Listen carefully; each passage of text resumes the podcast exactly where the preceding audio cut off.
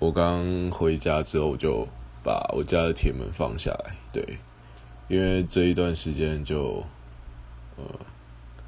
这段时间我住家里面，然后家里面只有我，所以 所以我们家平常不会放铁门啊，就锁锁门。结果我刚我刚就坐在客厅打电脑，打到一半，然后铁门就突然咚的弹起来，然后我傻，我想说，看这样闹鬼是不是？然后我就忙拿遥控器再把铁门给降下来，结果降下来之后，降下来之后铁门又咚的弹起来，然后我我真的傻，然后我好啦，我没有拔腿狂奔到楼上之类，我就。我就往铁门那边，我就从客厅往铁门那边走。我一定要找出这件事情到底是怎样。结果，呃，结果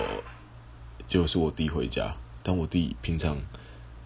一个一两个月都不回家，今天突然晚上十点半跑回家，然后一进门就说肚子饿，冰箱什么鬼可以吃。我刚真的被他吓死了，真的吓死了，对。好那没关系，这样很好，至少今晚终于，对，因为我刚原本在那边喝的有点醉醺醺的，想说，哎，等下睡了，倒头就睡，就睡到明天早上，然后出门，对，因为我自己，我想说，如果我不喝醉醺醺，等下可能会失眠。好，这个经验非常恐怖，而且我不知道为什么，他他明明就可以，他说他昨天有跟我讲，因为我昨天在我昨天有跟他吃午餐，在台北。在对，然后他就说他有跟我讲今天回家，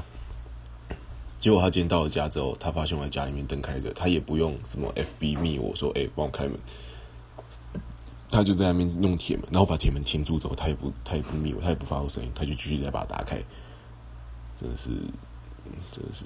真的是很靠北啊，对，好，那好，